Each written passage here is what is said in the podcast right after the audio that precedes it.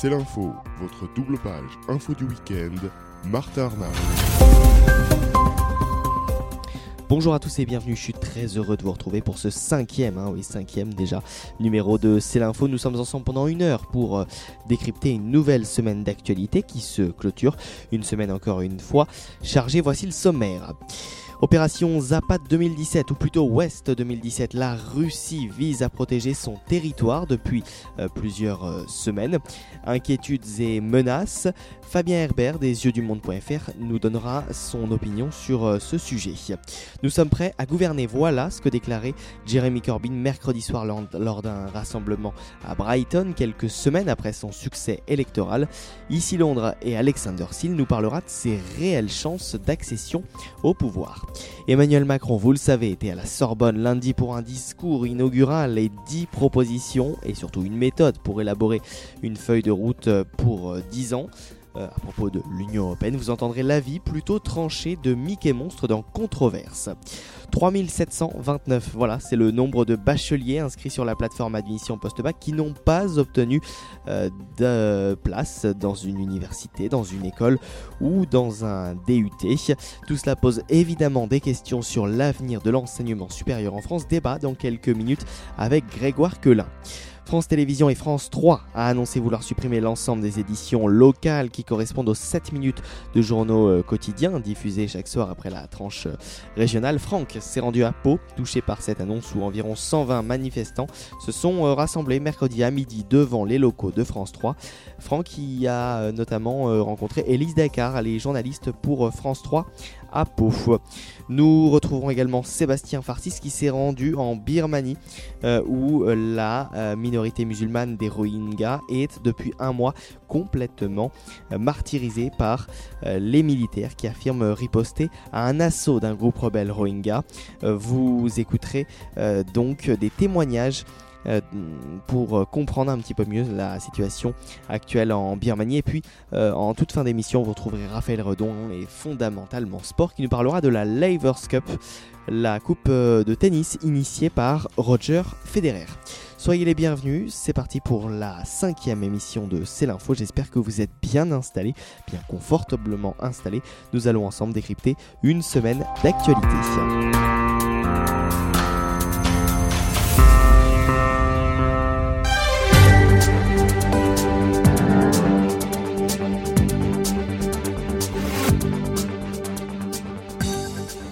Et dans C'est l'info, nous retrouvons à présent Fabien Herbert. Bonjour Fabien. Bonjour Martin. Je rappelle que vous êtes donc euh, au site lesyeuxdumonde.fr, lesyeuxdumonde.fr où l'on retrouve toute l'actualité euh, géopolitique liée aux relations internationales, hein, Fabien. Oui, exactement, c'est ça. Et cette semaine, Fabien, euh, vous êtes là pour nous parler de la Russie et de l'OTAN qui semblent se tester. Hein, Fabien, des, des, exercices militaires russes aux portes de l'Union européenne ont eu lieu cet été, baptisé Ouest 2017. Ils inquiètent les voisins du Kremlin qui y voient une, une simulation d'un conflit armé avec l'OTAN. Hein. Alors, exactement. Alors, donc cette opération, euh, vous l'avez rappelé, Ouest 2017. Euh, en russe Zapad 2017, euh, ce qui veut dire Occident 2017 en réalité. Alors en fait, les Russes organisent ce type, organisent ce type d'exercice tous les ans, dans une région différente et avec un partenaire différent. Cette année, il s'agit de la Biélorussie un partenaire privilégié pour Moscou en Europe. A priori, il n'y a donc pas de raison de s'inquiéter particulièrement en ce qui concerne ces exercices Zapad 2017. En revanche, on peut se demander pourquoi les Russes ont choisi l'Europe de l'Est comme lieu de manœuvre cette année, alors qu'on sait très bien qu'il existe d'autres fronts euh, préoccupants comme euh, l'Asie centrale ou le Caucase. Donc ce, ce, choix, on peut le penser, est certainement lié à un contexte de remilitarisation ou plutôt de militarisation tout simplement, des pays d'Europe de l'Est affiliés à l'OTAN. Par exemple, en 2017, l'Alliance Atlantique a déployé quatre nouveaux bataillons dans les pays baltes. Donc, a priori, il s'agit pour la Russie plus d'une tactique d'intimidation, comme le dénoncent d'ailleurs certains pays européens, que de manœuvres véritablement offensives. Oui, alors ainsi, euh, peut-on dire que ces manœuvres sont réellement défensives? Et puis, euh, euh, est-ce que les Russes ont-ils des choses à craindre de la part des Européens, Fabien? Alors évidemment, lors de, quand on parle de manœuvres militaires défensives, il, se passe toujours, ces manœuvres sont toujours mêlées à des conditions offensives. ce sont de tenants et aboutissants dans le conflit, dans, dans, même, dans les manœuvres de conflictualité, qui font qu'on ne peut pas qualifier une manœuvre uniquement défensive. C'est vrai pour les manœuvres russes, c'est vrai aussi pour les manœuvres dites elles aussi défensives de l'OTAN. En ce qui concerne euh, l'autre partie de votre question, à savoir si les Russes se sentent menacés par les Européens, encore une fois, il ne s'agit pas uniquement des Européens, il s'agit de l'OTAN, donc une organisation qui reste financée principalement par les États-Unis d'Amérique. Donc, je ne pense pas que la Russie imagine une intervention de forces européennes sur son sol. En revanche, la crainte de manœuvres américaines via l'OTAN sont plus légitimes. Et la présence américaine en Europe de l'Est, euh, finalement, est-elle une euh, menace directe pour la Russie, Fabien? Alors, euh, je parlais de crainte légitime de la part de la Russie, mais il reste une marge pour parler de menace directe de la part de Washington. La menace n'est pas directe. En revanche, au niveau de la perception russe, je parle ici de perception parce qu'en géopolitique c'est une question essentielle, que perçoit l'autre. Donc la perception russe aujourd'hui est que les récents conflits qui ont agité l'Europe de l'Est et le Caucase donc les guerres euh, en Géorgie et en Ukraine, ont été déclenchées par les États-Unis. Pour nous, ça peut nous paraître euh, particulier comme vision, mais euh, je développe. Comment? Eh bien, à travers le financement massif de manifestations qui ont abouti politiquement à des révolutions. Révolution orange et Maïdan en Ukraine, et Révolution des roses en Géorgie. Pour les Russes, ce sont ces bouleversements politiques, stimulés par les États-Unis, et dont l'objectif était d'affaiblir la Russie, qui ont déclenché les conflits qui ont suivi. Enfin, il faut noter que les exercices militaires en Europe de l'Est ne sont pas le monopole des Russes. En juillet dernier, les Américains et plusieurs membres de l'OTAN ont eux-mêmes organisé des exercices militaires en mer Noire. Enfin, quid de la propagande du Kremlin? La, réalité est différente de ce que nous présentent les Russes? Alors, je parlais euh, dans ma question précédente de perception russe. Notre perception en Occident est différente, puisqu'en fait, nous pensons que la Russie n'a pas accepté l'éloignement politique de ces deux pays, l'Ukraine et la Géorgie, et qu'elle s'est sentie obligée d'intervenir militairement pour amener ces États dans son giron. Ceci est en partie vrai, mais euh, ceci est en partie vrai et fait en fait de la Russie pour nous un État déstabilisateur dans la région, en Europe de l'Est, et potentiellement dangereux. Mais en réalité, les deux visions que j'ai évoquées sont assez justes. Que ce soit la vision européenne et la peur d'une intervention russe sur son sol, dans les pays baltes, Lettonie, Lituanie, Estonie et même en Pologne, ou pour la vision russe et la déstabilisation politique de ses partenaires. Ces deux réalités coexistent. D'ailleurs, je le rappelle, les exercices Zapad 2017 sont faits en collaboration avec la Biélorussie, ce qui prouve bien une alliance entre les deux États euh, et une peur, une peur qui existe aussi euh, des pays européens, occidentaux et américains. Donc, si on veut poser euh, les choses objectivement, les torts, on va dire, qui s'accumulent depuis une dizaine voire quinzaine d'années sont globalement partagés euh, dans l'historique.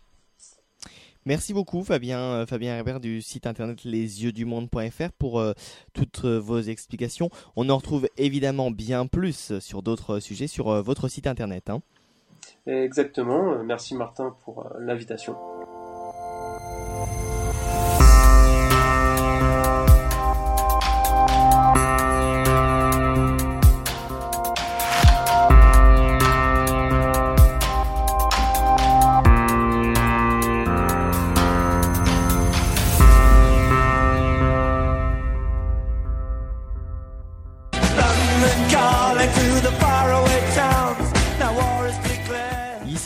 C'est avec Alexander Seal que ça se passe. Bonjour Alexandre. Bonjour Martin. Et aujourd'hui nous parlons de politique un petit peu dans cette euh, émission et non pas de la vie palpitante de vous, euh, londoniens. Euh, nous allons parler politique plus que euh, il se passe des choses en Angleterre. On parlera du Brexit dans quelques instants, mais avant cela, on va parler de Jeremy Corbyn. Vous le, savez, hein, le leader travailliste. eh bien, Jeremy Corbyn, mardi soir, dans une église délocalisée de Brighton, a réuni des sympathisants travaillistes et eh bien a fait un discours. Jeremy Corbyn, c'est finalement l'étoile qui brille depuis les législatives euh, du, mois de juin, hein, Alexander. Donc il a parlé d'abord euh, de, de, la vie, euh, de la vie en Angleterre. Il a, il, a parlé, il a fait un discours axé sur les jeunes, axé sur la société. il voulait taxer les, les grandes entreprises, il voulait, il voulait faire en sorte que les loyers seraient contrôlés, il a, il a, que le système de santé soit renégocié, rebâti, il a parlé de l'Europe, bien sûr, prêt à reconstruire une, nouvelle relation progressiste avec l'Europe. Et là, je m'aurais euh, juste ajouté que euh, il fait un, jeu un peu ambigu parce que l'autre jour, euh, il était interviewé par la BBC et il a dit que veut, il, voulait éviter le, Brexit. C'est un sujet qui vache au sein du Labour Party. Il, il, se met un peu, il a dit à la BBC l'autre jour qu'il voulait que, euh, le, que le Royaume-Uni euh, ne soit pas dans le marché unique, en fait. Euh, il avait les mêmes positions un peu comme Theresa May. Et aujourd'hui, il parle plus pour les citoyens européens qui, qui restent en Grande-Bretagne. Il a dit, vous êtes chez vous ici. Donc il, il, fait un jeu un peu ambigu. Et alors, Alexander, d'une manière tout à fait euh, concrète. Quelles sont aujourd'hui les, chances de, Jeremy, pour, Jeremy, Corbyn d'accéder au pouvoir? Ben, Jeremy Corbyn pourrait très bien euh, être le futur Premier ministre s'il y a... Il a appelé d'ailleurs à des élections anticipées euh, dans son discours aujourd'hui et, des personnes pourraient voter Labour parce que Theresa May, la Première ministre, est très affaibli, euh, son gouvernement est très divisé sur la question du Brexit, par exemple. D'accord, les, libéraux démocrates, euh, les centristes, ils, ont un leader qui est un homme d'un certain âge, qui n'est pas très charismatique.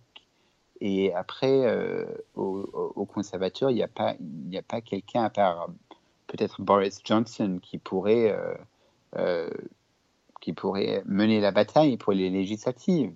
Et, euh, mais j'aimerais juste ajouter que euh, des personnes qui avaient l'habitude de voter pour le Parti travailliste ont voté pour les libéraux démocrates parce que euh, les libéraux démocrates, ils ont promis un deuxième référendum s'ils soient élus. et j'aimerais juste ajouter encore que Sadiq Khan, le maire de Londres, il a appelé au Labour Party, il a appelé pour un deuxième référendum. Ah Donc il y, a, ce duel entre Sadiq Khan, le maire de Londres, euh, qui veut que le Royaume-Uni reste dans le marché unique et qui est pour les, le droit des citoyens européens en Grande-Bretagne.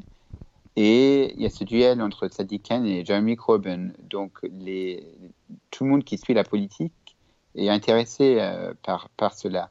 Ah oui, ça, dit Cannes, maire travailliste de Londres, et, lui en, juin, en, juin 2015, en mai 2015, hein, juste avant le, le, Brexit, enfin un an avant le, le, Brexit. Alors évidemment, une éventuelle élection, Alexander, euh, euh, de Jeremy Corbyn, une éventuelle future élection de Jeremy Corbyn ne serait absolument pas favorable euh, à toute la city londonienne. Hein, ce dernier affichant quand même des positions plutôt à gauche. C'est un peu du jamais vu en Angleterre, non?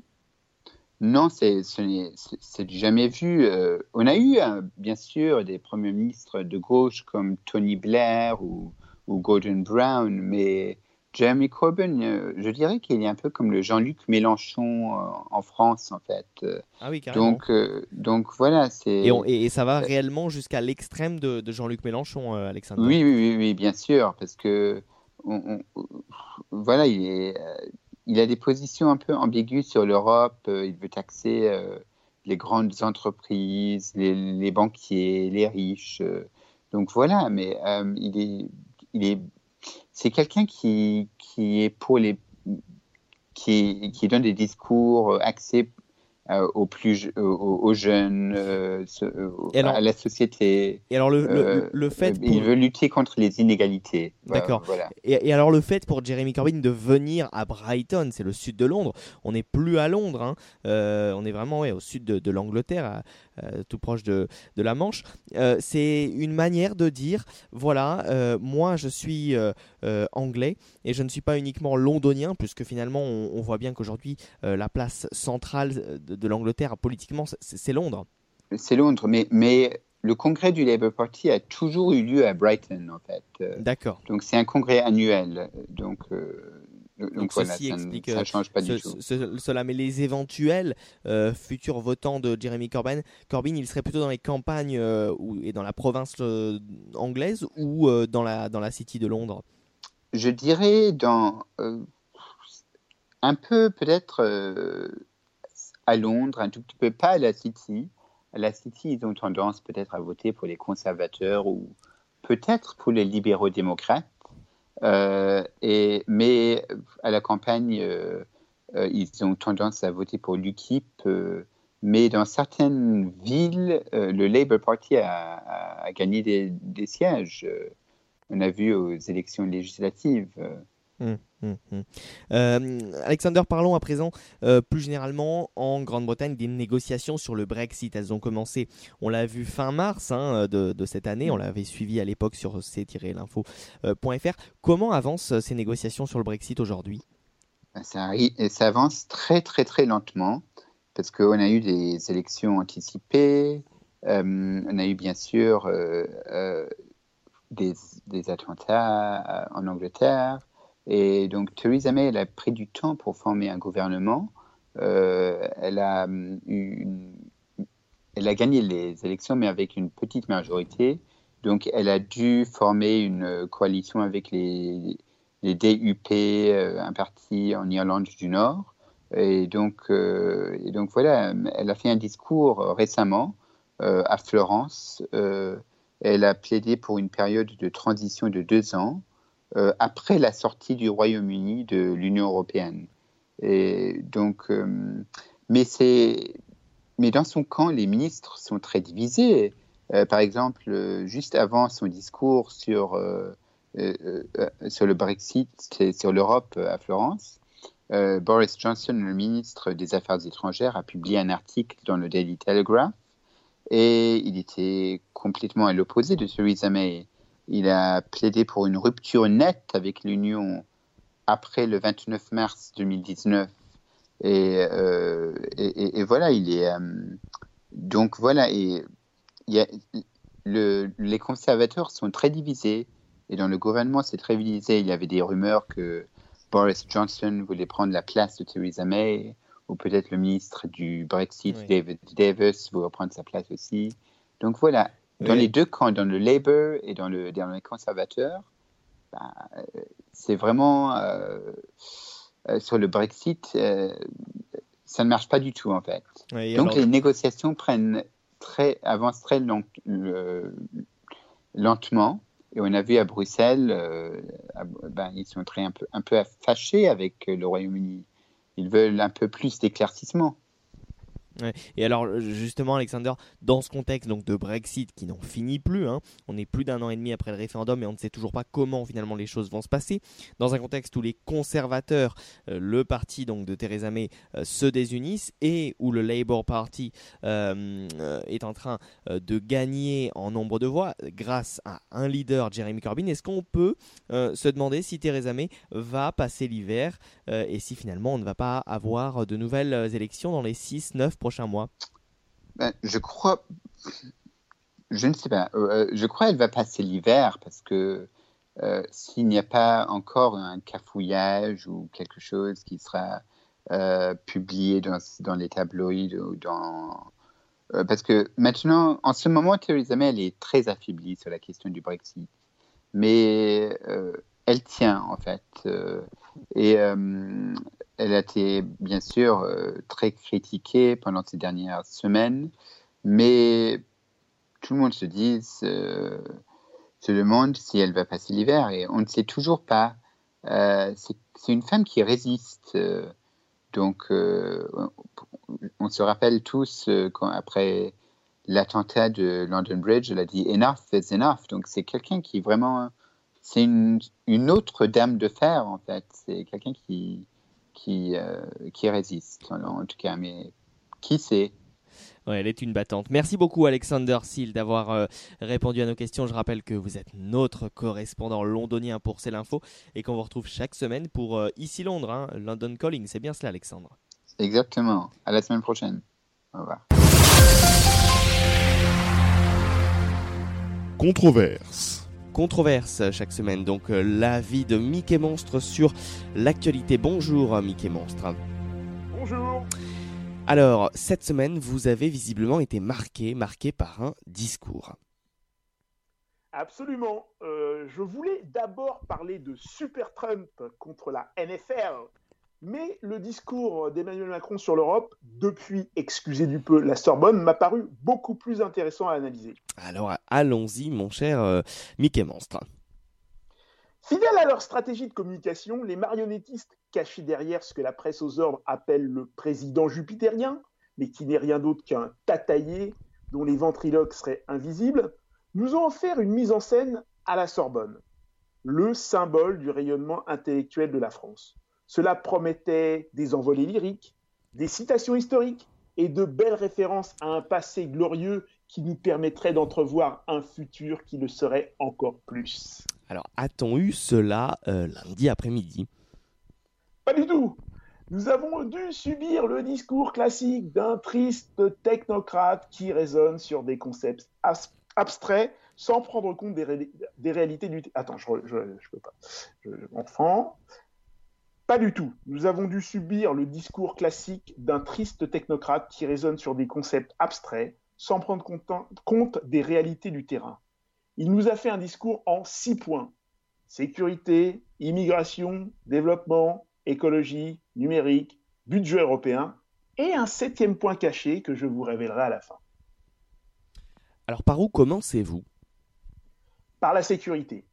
Emmanuel Macron a proposé de renforcer l'Europe de la défense et de la sécurité en créant une force commune d'intervention européenne, un budget de défense commun et une doctrine commune pour agir. Mais pour cela, Monsieur le Président, il faudrait que l'armée française, première armée européenne, soit forte et que le président ne lui ampute pas son budget. Il faudrait aussi être indépendant et les armées doivent de plus en plus acheter à l'étranger des pièces détachées que l'on ne fabrique plus en France. Un budget de défense commun, alors que l'Allemagne ne consacre qu'une somme dérisoire à ses forces militaires, douillettement abritées derrière leurs protecteurs américains. Qui va payer? Alors, euh, à présent, euh, parlons du, du second thème. L'immigration et son contrôle, bien sûr. Deuxième clé pour asseoir la souveraineté de l'Europe. Après avoir détruit les douanes françaises et supprimé les frontières, afin que les hommes et les marchandises, mais aussi les terroristes et les criminels, puissent se déplacer plus facilement, on veut créer une police européenne des frontières. Essaierait-il de nous refaire le coup de la destruction schumpeterienne? L'échec crasse de Frontex, qui aide plus les migrants à venir qu'à les repousser, ne peut plus être caché poussant bon nombre d'Européens à voter pour les partis anti-immigration économique sauvage, sous couvert d'aide humanitaire et de droit d'asile. Pour reprendre la main, M. Macron veut nous créer un Frontex géant qui n'arrêtera pas l'immigration, mais la valorisera encore plus, car c'est le but des gens derrière lui, et notamment de Jacques Attali. Troisième thème à présent de ce discours d'Emmanuel Macron à la Sorbonne. Le développement, c'est pour lui la troisième clé de la souveraineté il reposerait sur l'éducation, la santé, l'énergie. Et là, sourire. Mon petit Emmanuel, n'aurais-tu pas bradé dans des conditions plus que suspectes Astom Énergie à General Electric? Un fleuron français?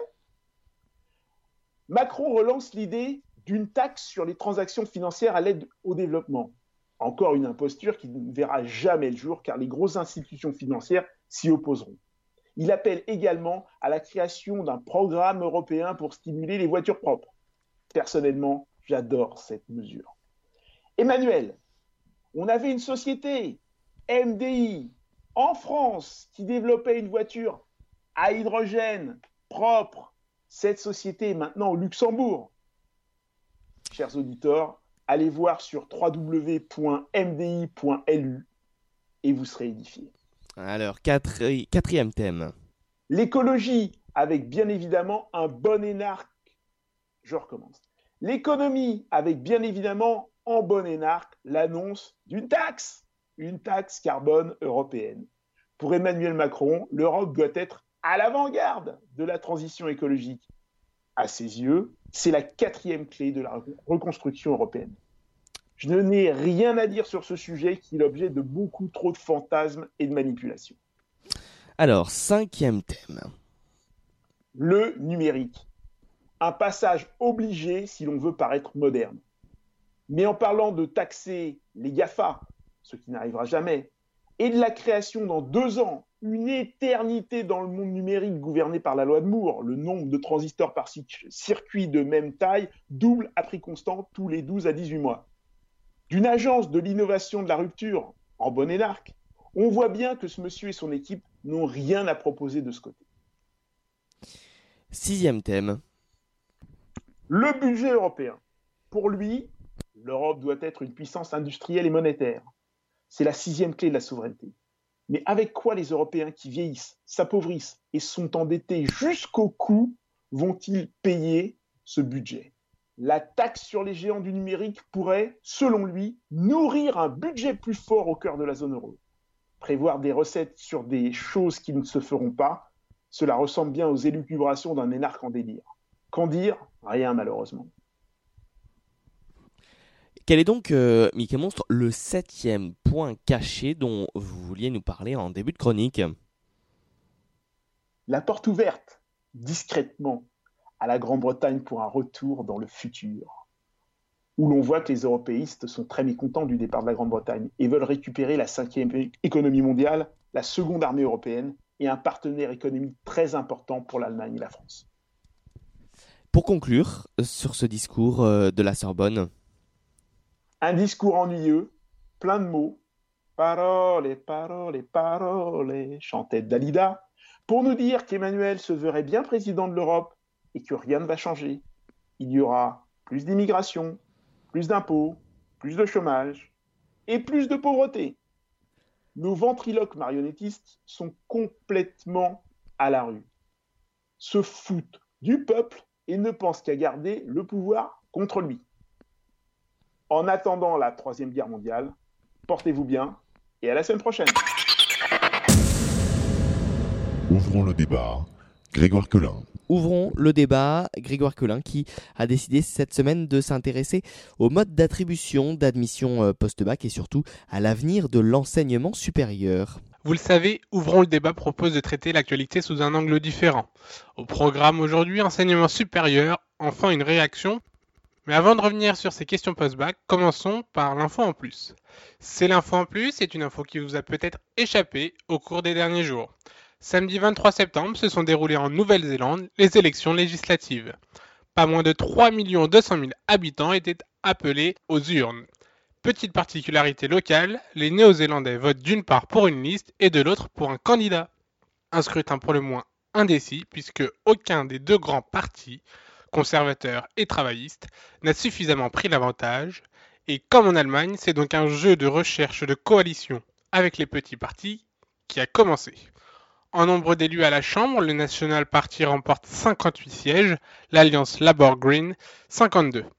New Zealand First, de son côté, remporte 9 sièges, la majorité absolue étant à 61 sièges, la nouvelle majorité parlementaire dépendra de facto du choix de New Zealand First. Affaire à suivre. Retour désormais sur notre actualité, les questions post-bac. Commençons par la réforme de la procédure admission post-bac. 3729 c'est le nombre de bacheliers restés sans affectation à l'issue de la procédure APB cette année. Dans le détail, 80 bacheliers généraux, 1146 bacheliers professionnels et pas moins de 2503 bacheliers technologiques. L'an dernier, à la même époque, ils étaient au total 2517 sans affectation. Voilà le bilan d'un nouvel échec, la procédure APB a atteint ses limites. Dans les filières dites sous tension, euh, qu'il s'agisse du sport, de la psycho, du droit ou des études de médecine, nous avons poussé les murs au maximum, à assurer Frédéric Vidal, et ce dès le mois de juillet. il faut signaler que c'est à peu près le même cas dans les autres unités de formation et de recherche. Euh, aussi bien en géographie qu'en histoire, les filières sont amenées à être fortement remplies. Budget, c'est la deuxième partie de ces questions post-bac. Financer la réforme du premier cycle et rattraper le retard budgétaire dans le domaine de la recherche. Telles sont les deux priorités du budget 2018 du ministère de l'Enseignement supérieur et de la Recherche et de l'Innovation. Des crédits en hausse de 707 millions d'euros auxquels s'ajoute l'enveloppe de 7,6 milliards prévue dans le grand plan d'investissement du gouvernement. Le ministère de l'Enseignement supérieur met donc en avant une hausse de crédit disponible dans les universités de 234 millions d'euros, dont 175 millions sont au final dédiés au fonctionnement même des universités. Pour le syndicat national de l'enseignement supérieur, le compte n'y est pas du tout. Avec 170 étudiants de plus qu'en 2009 et 350 000 de plus attendus pour 2025, c'est un budget en croissance de 2 milliards d'euros par an pendant 10 ans qui serait nécessaire pour l'enseignement supérieur. Alors, quelles seront les solutions mises en avant? L'échec d'APB n'est pas un échec technique, c'est un échec politique. Quel avenir pour la plateforme APB La ministre a répondu ce matin en conférence de presse en dévoilant les plans du gouvernement. Plus de tirage au sort à la rentrée 2018 et la mise en place d'un contrat de réussite pour lutter contre la sélection par l'échec.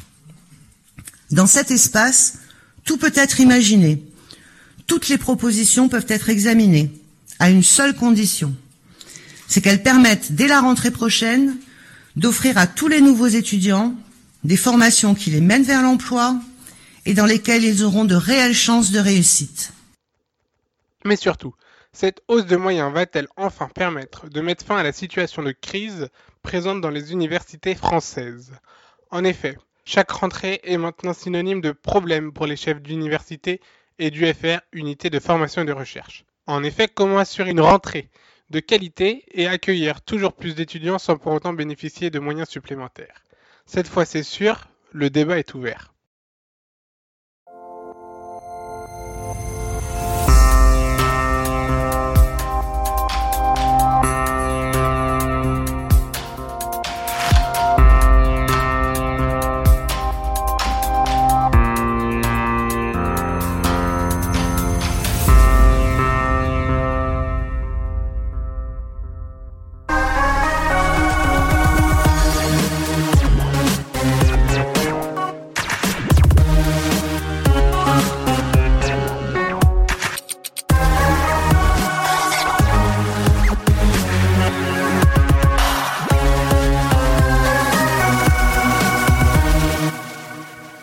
L'actualité des médias.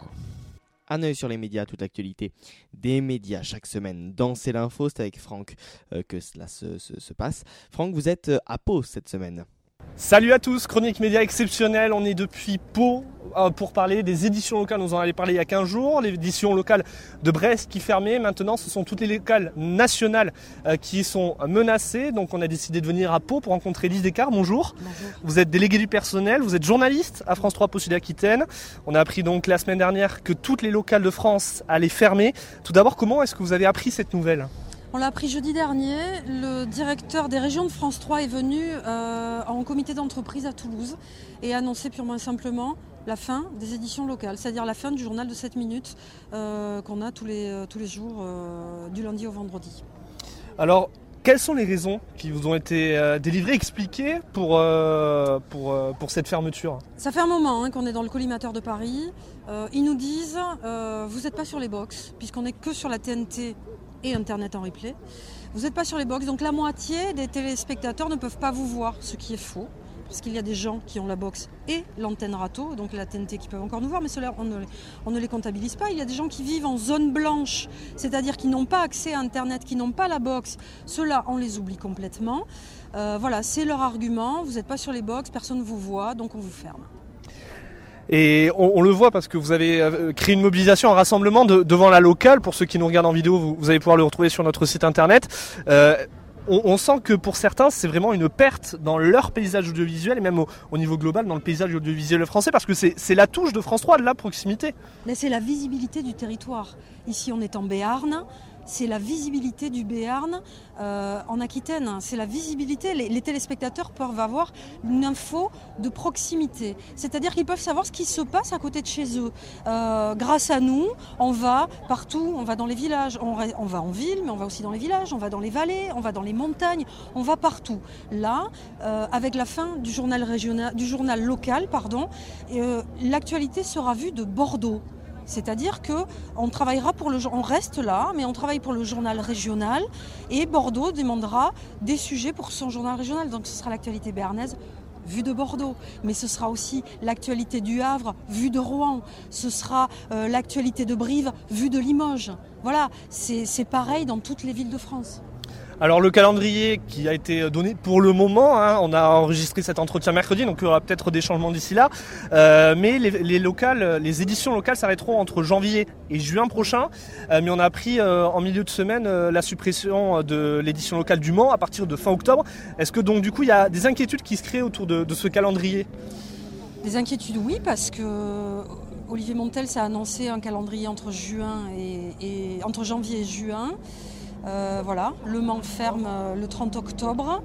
Ça s'accélère. On a l'impression qu'on veut euh, accélérer le mouvement pour éviter la contestation, pour éviter la mobilisation. voilà, donc. En plus, on n'a aucune communication de la part de notre direction. C'est-à-dire que l'annonce a été faite jeudi, et puis depuis plus rien. On ne sait pas.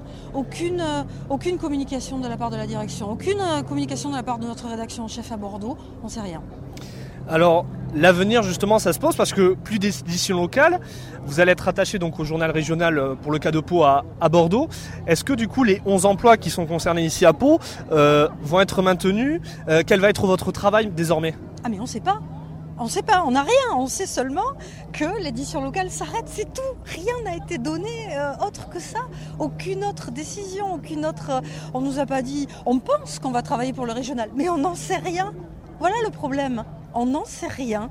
Donc les 11 emplois, oui, on nous dit qu'il n'y a pas de menace sur l'emploi, mais pour combien de temps? Si on travaille pour le journal régional, est-ce qu'on va pouvoir euh, être aussi nombreux? Parce qu'on est 11 ici, ils sont 16 à Bayonne, ils sont 11 aussi à Périgueux. Est-ce qu'on euh, va pouvoir inclure tout ce monde pour le journal régional?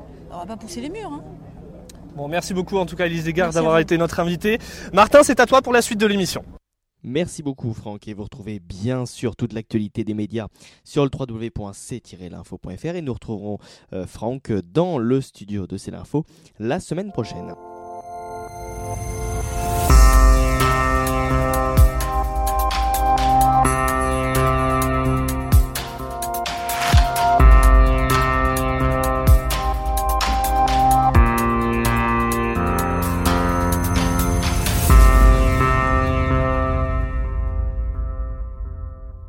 Grand reportage à présent, toujours hein, en partenariat avec la rédaction de Radio France Internationale. Et cette semaine, nous parlons des Rohingyas. Il y a un mois, le 25 août 2017, l'armée birmane entamait une répression inédite de la minorité musulmane des Rohingyas dans l'état du nord-ouest du pays, appelé Arakan.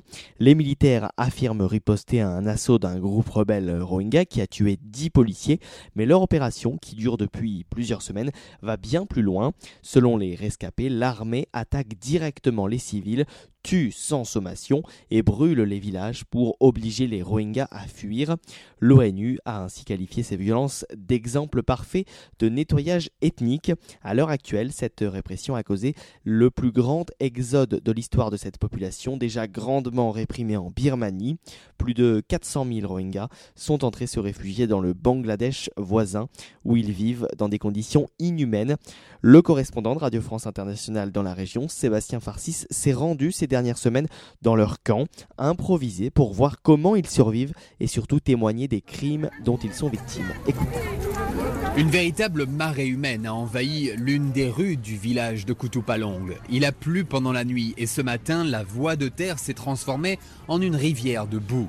Malgré cela, des milliers de personnes font ici la queue en pataugeant. Immobiles, compressés par manque de place, ce sont des réfugiés Rohingyas.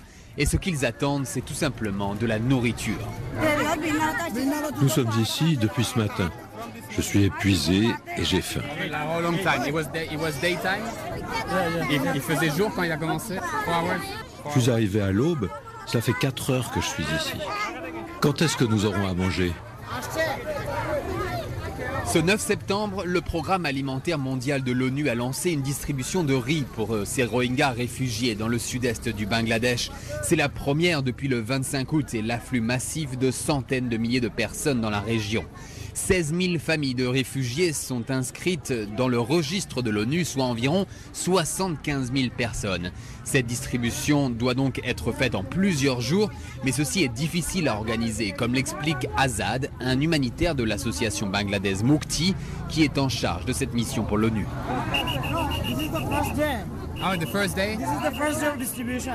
C'est le premier jour de cette distribution.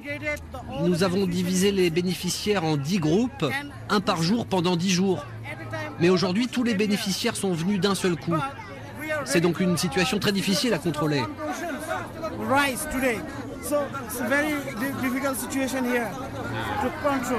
La foule est agitée et pousse de plus en plus vers la porte en fer qui abrite le centre de distribution.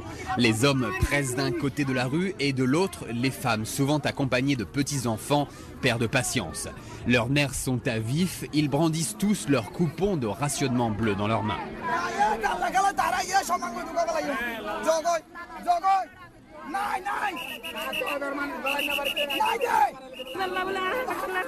Mon mari est mort et on vient de me prendre ma carte pour la nourriture. Je ne sais pas si je pourrais manger aujourd'hui.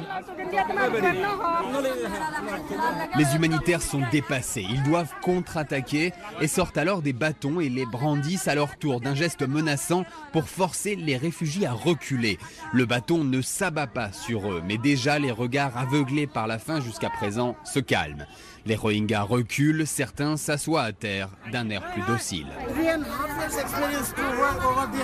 Cela fait trois ans et demi que je travaille dans ces camps de Rohingyas et je n'ai jamais vu une telle situation. C'est incroyable. Vous savez, ma maison se trouve juste en face de la frontière birmane. Et tous les jours, on voit de 25 à 30 000 réfugiés arriver. Hier, de chez moi, j'ai même vu des villages en feu de l'autre côté du fleuve, tout brûlé.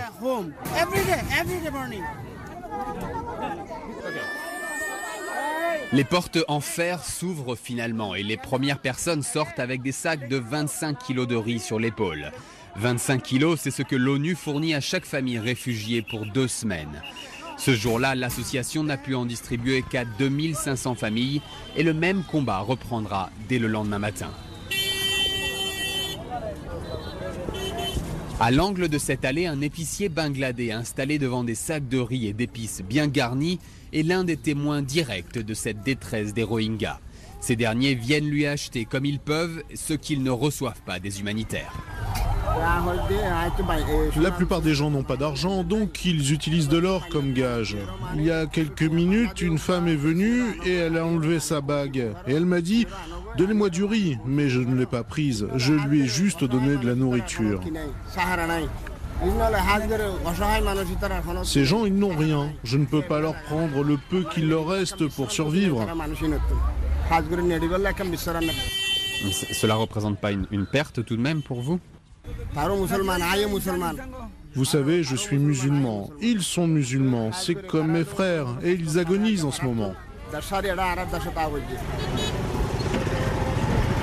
On sort à présent de cette ruelle surpeuplée pour trouver une nouvelle marée humaine qui emplit cette fois la route nationale 1 et freine le passage des véhicules. Cette voie goudronnée longe la frontière avec la Birmanie du nord au sud. Et sur des dizaines de kilomètres, les réfugiés Rohingyas marchent ou campent sur le bas-côté sous de fines toiles de plastique. Des centaines d'enfants moins épuisés par leur exode courent après les voitures de particuliers à la recherche d'un peu de nourriture ou d'argent. Soudain, c'est un camion qui s'arrête et, devant un océan de main tendue, des, des bénévoles lancent des vêtements avant de repartir rapidement. Les collines qui surplombent la route nationale accueillent les nouveaux camps de réfugiés. Des dizaines de tentes sont déjà installées et d'autres en train d'être fabriquées. Zahafar Ahmed a emprunté une bêche et commence à aplatir ce terrain vallonné. Derrière lui se trouve une longue tige de bambou et une bâche de plastique. C'est ici donc, sous ce toit précaire, que dormira et vivra sa famille pour l'instant. Il y a une demi-heure, j'ai demandé à l'officier de police là-bas. Il m'a dit que je pouvais prendre ce terrain. Cela fait huit jours que je suis arrivé, mais jusqu'à présent, nous dormions en plein air au bord de la route. Quand il pleuvait, nous étions trempés. Puis des gens qui passaient nous ont donné un peu d'argent il y a deux jours. Cela nous a permis d'acheter le bambou. Pour la bâche en plastique, il y avait d'autres personnes qui en donnaient. Nous avons fait la queue pour les avoir, cela nous a sauvés. Zahafar a fui la Birmanie avec ses cinq proches et des voisins de son village qui sont maintenant avec eux. 17 personnes en tout vont donc essayer de se partager un espace de tente d'environ 5 mètres carrés. Ces abris exigus protègent des pluies de cette fin de mousson et permettent également à ces réfugiés de faire une pause, de se recueillir et de repenser au massacre qu'ils ont fui. Car plus que des réfugiés, ces Rohingyas sont des rescapés. En quittant Zahafar, un autre homme nous interpelle et nous accueille sous une bâche de plastique. Mohamed Assad a le visage enfantin et les yeux encore effrayés. Ce Rohingya d'une vingtaine d'années a fui son village situé proche de la frontière bangladaise le 4 septembre dernier avec dix membres de sa famille, dont son enfant d'un an et demi qu'il serre très fort dans ses bras. Le bébé a la peau des jambes et de l'abdomen gravement brûlée et ses croûtes rouges s'infectent. Mohamed raconte. Les militaires sont arrivés soudainement et ont pris les femmes à part pour les violer. Puis ils ont brûlé nos maisons. Quand nous sortions, ils nous tiraient dessus. Enfin, ils ont pris la casserole d'eau bouillante qui se trouvait devant notre maison et l'ont jetée sur mon enfant.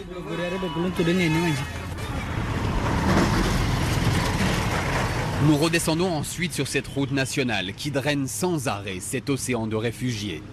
Au bout d'une demi-heure de marche vers le sud, nous arrivons à ce qui ressemble à un énorme bidonville perché sur une colline. C'est Baroukali. Ici, plus de 20 000 personnes vivent sous la tente. Au cœur de cette vallée, l'association bangladaise Gonoshashtria Kendra a installé une petite clinique sous un préau. Nous avons un certain nombre de blessés par balles et également des brûlés. Beaucoup viennent avec des diarrhées aussi et des dysenteries. Dans un autre campement, c'est même pire. Une rivière passe au milieu et ils font leurs besoins et retirent de l'eau au même endroit. Et si l'hygiène n'est pas améliorée et de l'eau potable apportée, ils vont tomber malades du choléra. Plus de 400 000 Rohingyas ont afflué sur ce bout de terre bangladais en à peine trois semaines. Un exode d'une ampleur et d'une rapidité inédite, même pour la population Rohingya, qui est pourchassée par le pouvoir birman depuis des décennies. Les autorités de ce pays majoritairement bouddhiste ont toujours contesté le droit de cette population musulmane à vivre en Birmanie. La plupart de ces Rohingyas qui parlent un dialecte proche du bengali ont été transférés dans cette région fertile par l'Empire britannique qui voulait développer la culture du riz. Depuis lors, ils sont assimilés aux colons et après l'indépendance de 1948, les nationalistes bouddhistes veulent les expulser de Birmanie. En 1982, la junte militaire adopte ainsi une loi qui oblige les ethnies à prouver qu'elles étaient sur ce sol avant la colonisation. Les Rohingyas sont ainsi déchus de leur nationalité et deviennent apatrides dans leur pays d'origine. Les militaires entament ensuite leur politique de terreur dans le but de les faire fuir. En 1991, puis en 2012 et 2016, ils mènent des offensives qui entraînent l'exode de dizaines de milliers d'entre eux. Finalement, le 25 août dernier, un nouveau groupe armé Rohingya appelé Larsa lance une attaque qui tue 10 policiers birmans. Les militaires en profitent pour déclencher leur plus grande répression des villages Rohingyas. Ceux qui ne fuient pas sont ostracisés en Birmanie. Depuis 2012, les nouveau-nés sont privés de certificat de naissance et les étudiants interdits d'accès à l'université. Mohamed Saïmin, âgé de 20 ans et réfugié à Kutupalong, nous montre ses résultats scolaires qu'il a sauvés en fuyant. Regardez, j'avais de très bons résultats. J'ai obtenu plus de la moyenne aux examens de seconde. Mais le maire m'a dit que je ne pouvais pas étudier davantage, car j'avais un nom Rohingya. Il m'a dit que si j'essayais, je pourrais être tué. Rafik Mohamed a fait face aux mêmes brimades et discriminations. Ce Rohingya qui porte un collier de barbe fourni sous un regard perçant était un propriétaire terrien aisé. En Birmanie, il possédait 20 hectares de champs hérités de ses ancêtres où il faisait pousser du riz, des légumes et des épices. Aujourd'hui, il est assis, désespéré, à côté de sa petite tente du bidonville de réfugiés de Baloukali. Tout ce qui lui reste de son ancienne richesse est une montre dorée qu'il porte encore au poignet. Ils brûlent toutes les maisons. 700 personnes vivaient dans ce village. Ils ont tout incendié. Au moins 20 personnes ont été tuées par balles et d'autres brûlées vives. Et puis ils ont mis le feu à mes champs, ces champs dont j'ai hérité de mes ancêtres.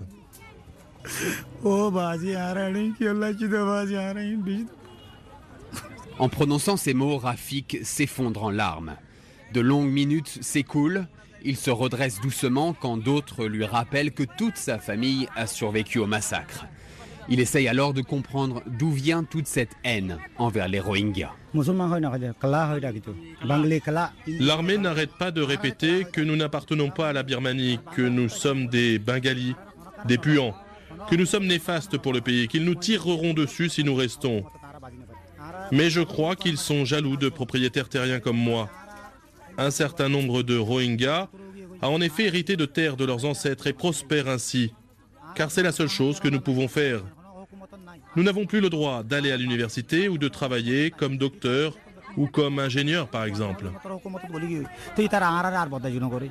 Cette politique de discrimination, d'exclusion et finalement de répression armée pour faire fuir les Rohingyas porte un nom. Cela s'appelle du nettoyage ethnique. Et c'est ainsi que le haut-commissaire des droits de l'homme de l'ONU a qualifié ces actes le 11 septembre dernier.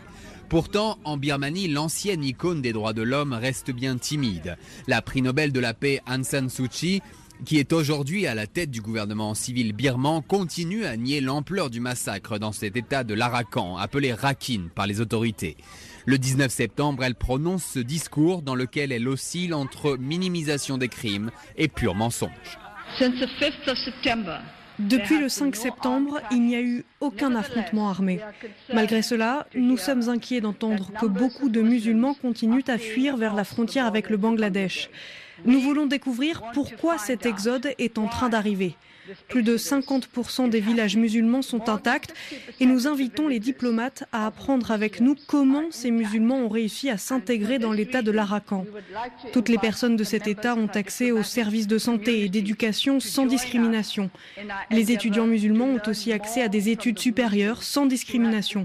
Certains appellent au rapatriement des réfugiés qui ont fui de la Birmanie au Bangladesh. Nous sommes prêts à commencer dès que possible le processus de vérification des identités pour réaliser ce rapatriement. Les militaires birmans, il faut le dire, exercent un contrôle sans partage sur les opérations dans cette région frontalière et Aung San Suu Kyi n'a donc pas de prise dessus. Mais pour beaucoup, son indifférence envers cette répression systématique de civils est coupable. L'armée birmane, quant à elle, soutient que les Rohingyas brûlent eux-mêmes leur village pour attirer la pitié de l'Occident. Human Rights Watch a utilisé des images satellites pour contrer cette version. Celle-ci prouve qu'au moins 200 villages ont été incendiés entre le 25 août et le 16 septembre. Philippe Bolopion est le directeur adjoint du plaidoyer pour l'ONG. Ce qui était intéressant dans ce que Aung San Suu Kyi a dit lors de son discours, c'est que de son propre aveu, il n'y a pas eu de clash armé entre le, les insurgés Rohingyas et les services de sécurité birmans depuis le 5 septembre. Or, ce que nous prouve l'imagerie satellite, c'est que euh, depuis le 5 septembre, il y a eu des dizaines et des dizaines de villages qui ont été entièrement brûlés. Donc l'armée maintenant ne peut plus prétendre qu'ils ont été brûlés dans des combats acharnés avec les insurgés Rohingyas, puisque d'après Aung San Suu Kyi, il n'y a pas eu de tel combat. Donc je pense que maintenant, il est clair qu'il faut tourner la page euh, de Aung San Suu Kyi, qu'il faut maintenant se concentrer sur euh, les généraux qui contrôlent l'armée, les services de sécurité qui sont aux manettes il faut les placer sous sanctions internationales. Il faut qu'ils soient interdits de voyager dans des pays étrangers. Il faut que leurs avoirs à l'étranger soient gelés. Il faut que les entreprises qu'ils contrôlent en Birmanie euh, soient placées euh, sous sanctions internationales pour qu'au moins ils reçoivent le message. Les capitales occidentales, jusqu'à présent frileuses, commencent à réagir dans ce sens. Le Royaume-Uni vient ainsi de suspendre son programme d'aide à l'armée birmane et des sénateurs américains aimeraient faire de même. Mais pour l'instant, les plus importants partenaires économiques de la Birmanie, l'Inde et surtout la Chine, défendent sans réserve la politique répressive des militaires birmans.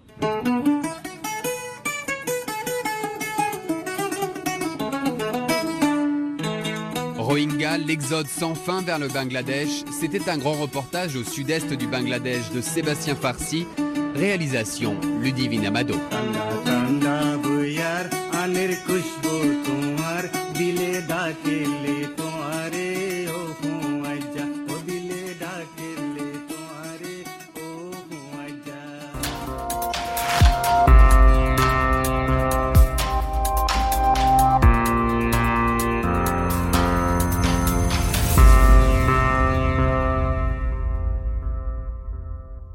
Fondamentalement sport. Chaque semaine, l'actualité sportive euh, par les enjeux sociaux et culturels avec Raphaël Redon. Et aujourd'hui, euh, Raphaël, vous aviez envie de nous parler d'un sport dont on ne parle pas beaucoup.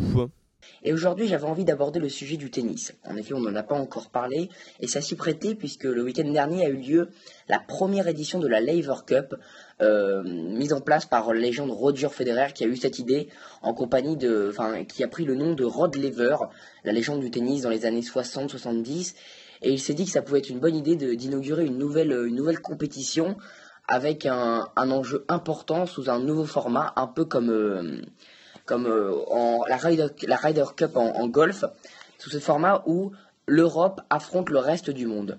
Donc ce cette compétition a eu lieu du, vendredi au dimanche avec euh, des simples et des doubles, donc trois simples et un double chaque jour.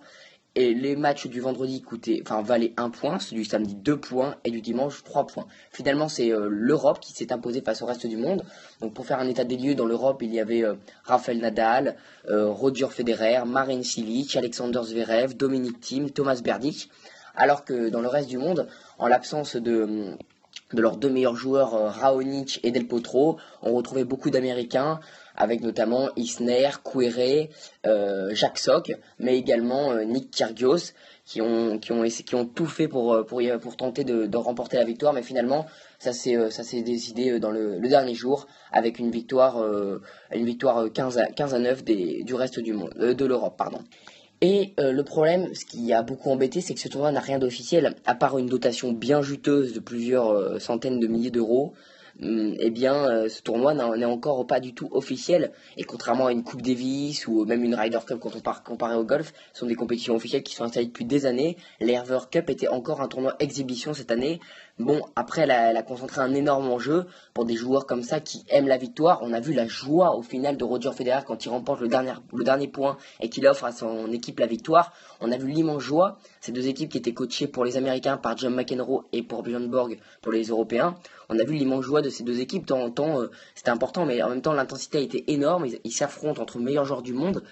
Eh bien, ça nous donne un peu... Euh, un aperçu de ce qui peut se passer au Master ou pour les prochaines années parce qu'on avait la Next Gen également avec Cafoe, avec euh, Kachanov, avec euh, Alexander Zverev. Donc c'était très intéressant et en même temps des, grandes stars du circuit taper. Et puis il y a également euh, le fait que cette compétition puisse un peu stimuler le tennis qui, qui s'endort un peu, reste dans sa routine. Et puis il sera amené un peu un, côté un peu plus jeune à cette à, ce à ce sport qui en a besoin et qui reste sur des compétitions. Oh là là très très anciennes. Donc euh, donc cette cette euh, Laver Cup a été vraiment euh, particulièrement appréciée par, par, beaucoup de monde.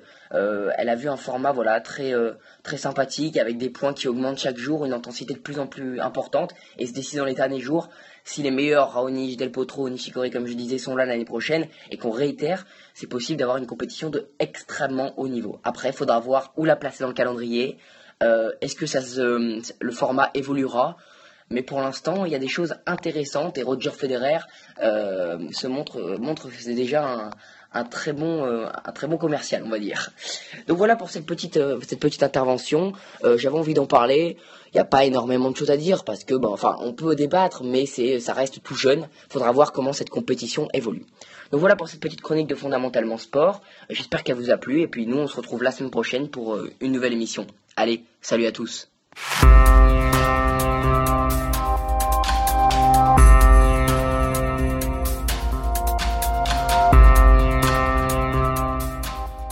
C'est l'info, votre double page info du week-end, Martha Arnaud.